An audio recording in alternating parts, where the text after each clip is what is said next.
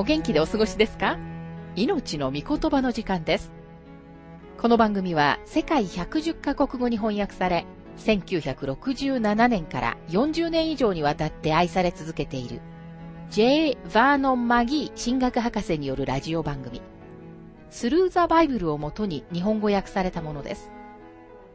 旧新約聖書66巻の学びから、イザヤ書の学びを続けてお送りしております。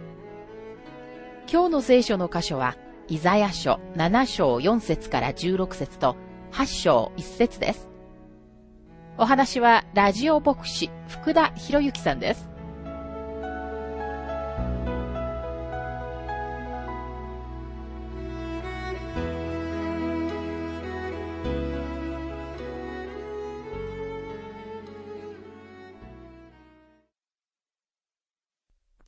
イザヤ書7章の学びをしていますが、4節から9節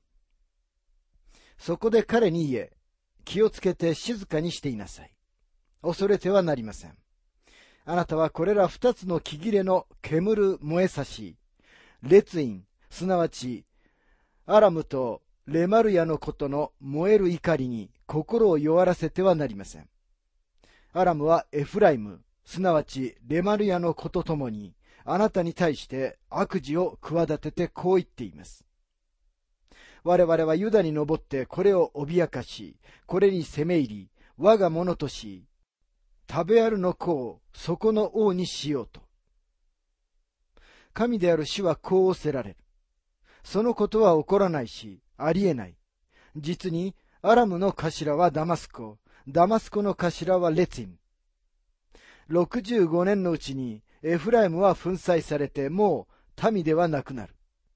またエフライムの頭はサマリア、サマリアの頭はレマルヤの子。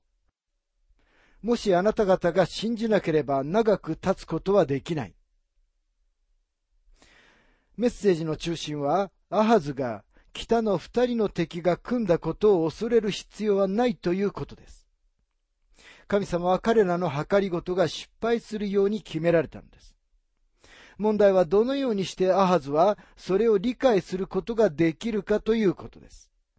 まず第一に、彼は会議主義者で疑い深く、そして信者ではないのです。イザヤが言っていることが真実であると、どのようにしたら彼を納得させることができるのでしょうか。神様は誰にも土台の上にしっかり立っていないものを信じるようにとは求めることは決してありません。信仰は盲目的に私は神様を信頼しているのだと口にすることではありません。それはとても愚かなことです。神様は決して私たちにそのようなことを要求されることはありません。私たちの信仰は神様の御子の死、埋葬、そして蘇りという歴史的な事実に基づいているのです。神様は私たちに暗闇で飛び降りるように求めたりは決してなさいません。神様は私たちに強固な土台の上に立っているものを信じ、信頼するようにと求められているのです。そしてこの土台は唯一の土台なのです。第一コリント人への手紙3章の11節でパウロはこのように述べています。というのは、誰もすでに据えられている土台の他に他のものを据えることはできないからです。その土台とはイエス・キリストです。たとえその人がまだ未信者であっても、もし彼が心から神様を知りたいと願っているのなら、その人は救いの信仰に至ります。どうしても信じることができないという人たちは正直ではないと思います。例えばある若者が僕は信じたいんですよ。真理を探しているんですよと言いました。しかし彼は若い女性と同棲していながら自分は真理を探しているなどと言うのです。実際自分自身が目隠しされることを選んだのでなければ目隠しされる人など一人もいないのです。もし人が本当に神様を知りたいと願っていて、自分の罪を放棄して、キリストに立ち返るなら、神様はその人にご自分を現実のものとしてくださるのです。今の時代の問題は、とても多くの人たちが神様に対して本当に本気になっていないということです。アハズ王の問題はそれでした。彼は神様に対して本気ではないのです。彼に耳を傾けてください。イザヤ書7章の10節から11節主は再びアハズに告げてこうおせられた。あなたの神、主から印を求めよ。黄泉の深み、あるいは上の高いところから。神様はアハズが信仰を持っていないことをご存知です。そして王に信仰を与えたいと願っておられます。でもアハズは経験ぶった詐欺師以外の何者でもありません。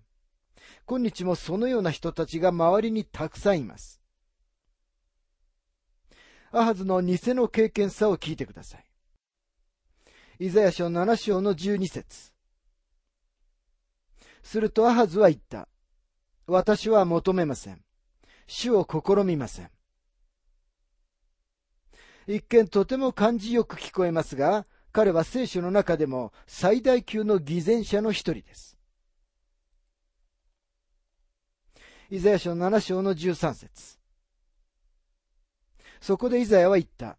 さあ聞け。ダビデの家よ。あなた方は人々を煩わすのは小さなこととし、私の神までも煩わすのか。神様は私たちの経験ぶった態度を忌み嫌われます。神様は私を試しなさい。試みなさい。そして私が有能であるかどうかを見なさいと言われるのです。自分は信仰によって一歩を踏み出すのだと口にする人がいますが、大抵は神様が確かな導きをくださるまで待つべきなのです。神様はこの不信の王に言われます。私はただ、イザヤが言ったからというので、私のメッセージを信ぜよと求めているのではない。私はそのメッセージの下に、それを信じるに値する確かな土台を置きたいのだ。このメッセージは、私からのものだとわかるように、私はあなたに超自然の印を与えたい。でもアハズは印を求めることを拒否しました。そこで神様は印を与えられます。それはアハズにではなく、ダビデの前科に与えられるのです。イザヤ書7章の14節それゆえ主自らあなた方に一つの印を与えられる。見よ、処女が身ごもっている。そして男の子を産み、その名をインマヌエルと名付ける。そして神様はご自分の予言を確かなものにされました。もしあなたが処女降誕が本当かどうかを知りたいなら、4つの福音書を読めばわかります。イザヤ書7章の14節は、聖書の中で最も論争される箇所の一つになりました。なぜならこの箇所は、処女降誕に関しての予言だからです。未信者は当然割引して聞きます。そして処女降誕を拒否するための抜け穴を必死に求めますが、その努力は無駄なことです。ここにある処女と訳されているヘブル語のアルマーという言葉が何を意味するかについて論争がなされてきました。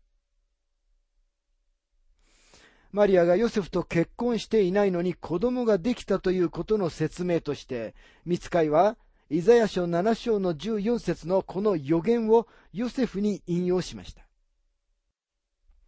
この事実は予言が男性との接触なしに息子を産んだ結婚していない女性を指しているという十分な証拠です。マタイの福音書で使われている言葉、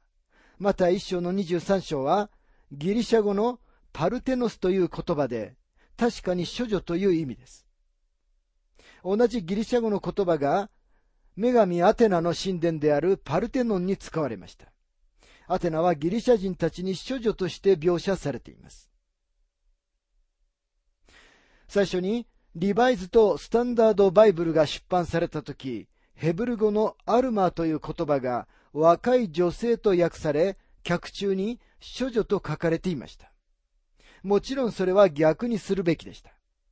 彼らの言い分は、アルマーはただ若い女性を意味したというものでした。確かに聖書の中でこの言葉が若い女性と訳されている箇所もありますが、これが処女を意味することは明らかです。例えばアブラハムのしもべがイサクの花嫁を探しにハランの地に行って神様が自分を適切な娘のところに導いてくださいと祈ったとき、リベカは次のように説明されています。創世記24章の16節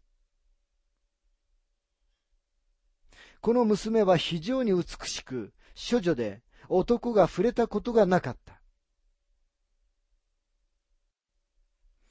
ここに書かれている娘、または乙女という言葉は、ヘブル語のナーラーという言葉で若い女性という意味ですが、彼女が処女であったことも同時に明らかにされています。その後、しもべは神様の導きを祈り、このように言いました。創世記24章の43節ご覧ください。私は泉のほとりに立っています。乙女が水を汲みに出てきたなら、ここでも使われている言葉は、ヘブル語のアルマーで、処女、日本語では乙女と訳されていますが、ここで言われている言葉を誤解する人はいないと思います。アルマという言葉が使われているとき、その言葉は処女の若い女性、つまり男性との性的関係を持ったことのない女性のことを指しているのです。リベラル主義の神学者が、聖書はイエス様の処女降誕を教えてはいないというとき、彼らは親からちゃんと性の基礎知識を学んだのだろうかといぶかってしまいます。彼らは自分はイエス様の処女降誕を信じてはいないということはできますが、イザヤとマタイがイエス様の処女降誕について語っていることを否定することはできません。もう一度イザヤの予言を見てください。確かにここには、見よ、処女が身ごもっている。そして男の子を産み、その名をインマヌエルと名付けると書かれています。この言葉は、神学者が何年もかかってこの箇所を研究しようが、処女は処女なのです。イザヤは主の名前はインマヌエルとなると言いました。インマヌエルとは、神様が私たちと共におられるという意味です。主がインマヌエル、神様が私たちと共におられるというお方でなかったのなら、主は人々を罪からお救いになることはできないのです。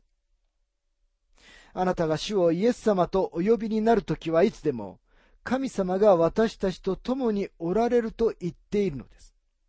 主は神様です。主は私たちと共におられる神様であり、私たちのための神様なのです。主は私たちの救い主であり、処女から生まれた神の御子なのです。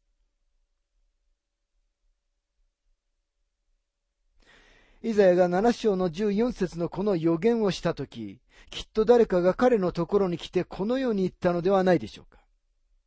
これはいつ起こるのでしょうか。おそらくイザヤは何世紀も先を見通してずっと先のことだと言ったのではないかと思います。だとしたら彼の世代の人々はどのようにしてこの予言が真実であると知ることができたのでしょうか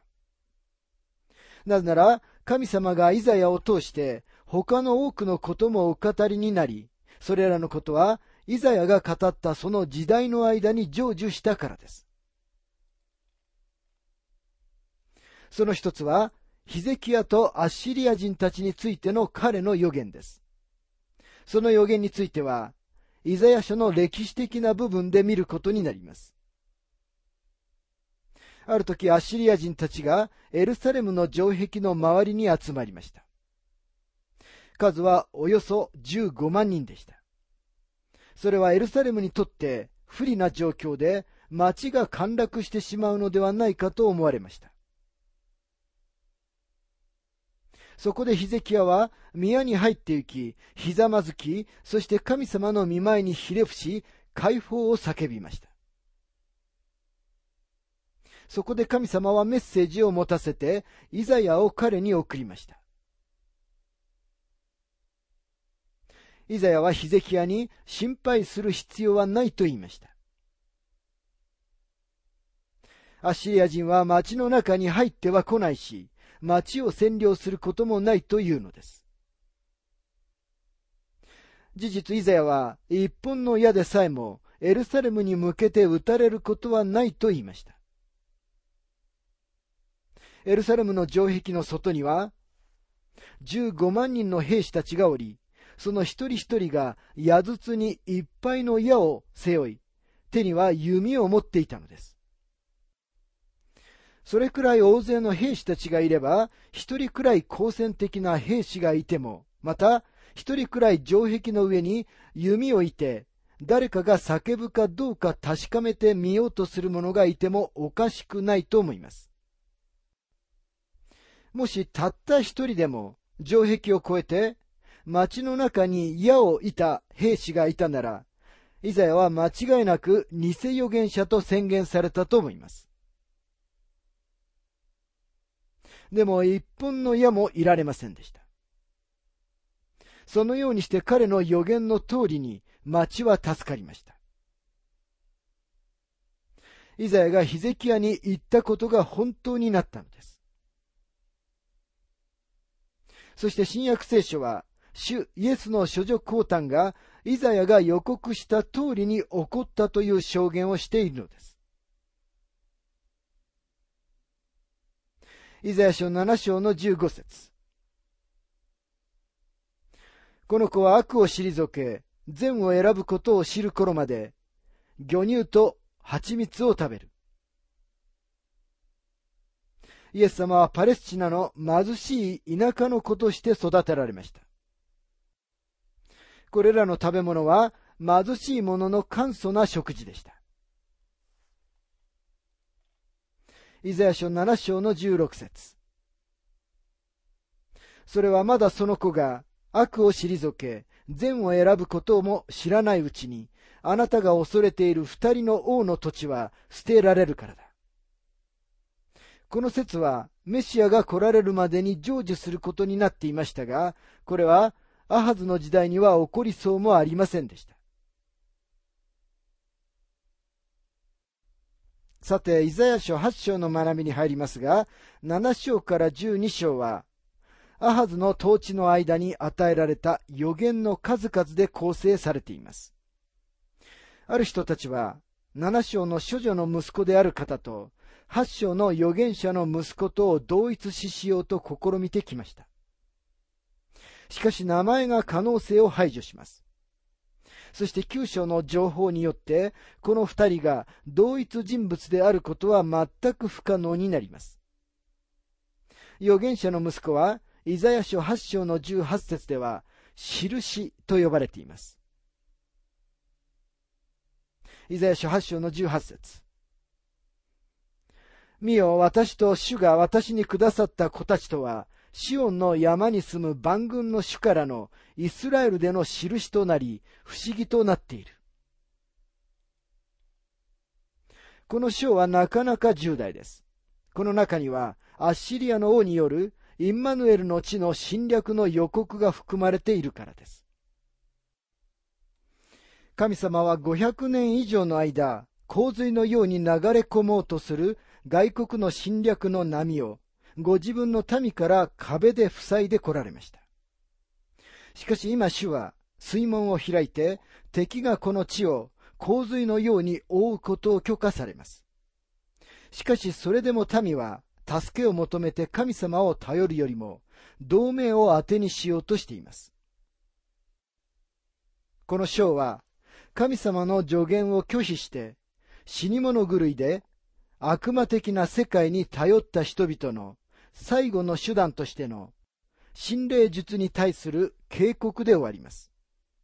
終わりは困難と暗闇と、そして苦悩です。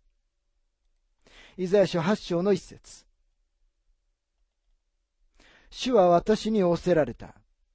一つの大きな板を取り、その上に普通の文字で、マヘル・シャラル、ハシュ・バズのためと書け。シュアル・ヤシュブが男の子の名前にしては変わっているなと思われたなら、この名前の長さを見てください。マヘル・シャラル・ハシュ・バズという名前は、どんな国の言葉にしても男の子の名前としては顕著な名前です。この名前を一生の間使うというのはどうでしょうかイザヤの息子は一生この名を持っていなければならなかったのです。彼のニックネームは何だったのでしょう彼らはこの子の名前をヘマルかハシュかバズと短くしたかもしれません。でも神様がイザヤの息子たちにこのような普通ではない名前を付けさせたかったのには理由があります。その理由は18節に書かれています。イザヤ書8章の18節見よ私と主が私にくださった子たちとは、シオンの山に住む万軍の主からのイスラエルでの印となり、不思議となっている。ですから息子たちは両方とも印であり、彼らの名前はメッセージを含んでいました。ヘマル、シャラル、ハシュ、バズとは、分取り物をせき立てる、または略奪品を急がせるという意味があります。これは単に神様はご自分の民に敵対する者たちに敵対されるという意味です。またこの子の名前は王座についているアハズのためのメッセージでもありました。アハズは不審の人間であり、神様は彼の心を動かそうとしておられました。神様はイザヤに大きな板を取り、そこに普通の文字で、あるいは脆い鉄筆、つまり人間の文字で書けと命じられます。それから彼は、誰でもそれを読むことができるように、その板をよく見える場所に看板のように掲げなければなりませんでした。神様は王国の中の一番身分の低いものでも、それを見て、読んで、理解できるように、この少年の名前が書き留められることを望んでおられます。神様は最初、イザヤの一人目の息子、シェアル・ヤシュブ、残された者は帰ってくるという名前を通し、その後、ヘマル、シャラル、ハシュ、バズ、分取り物をせき立てる、または略奪品を急がせるという名前を通して、アハズの心を動かそうとしておられます。二人目の息子の名前は、アハズに神様がご自分の民の敵をやっつけてくださることを確信させるためのものなのです。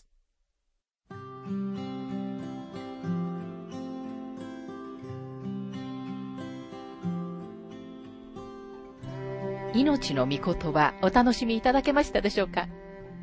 今回はアハズへの励ましというテーマで、イザヤ書7章4節から16節と8章1節をお届けしました。お話はラジオ牧師福田博之さんでした。なお、番組ではあなたからのご意見、ご感想、また聖書に関するご質問をお待ちしております。お便りの宛先は、郵便番号592-8345大阪府堺市浜寺昭和町4-462浜寺聖書協会命の御言葉の係。メールアドレスは全部小文字で ttb.hbc.gmail.com です。どうぞお気軽にお便りをお寄せください。それでは次回までごきげんよう。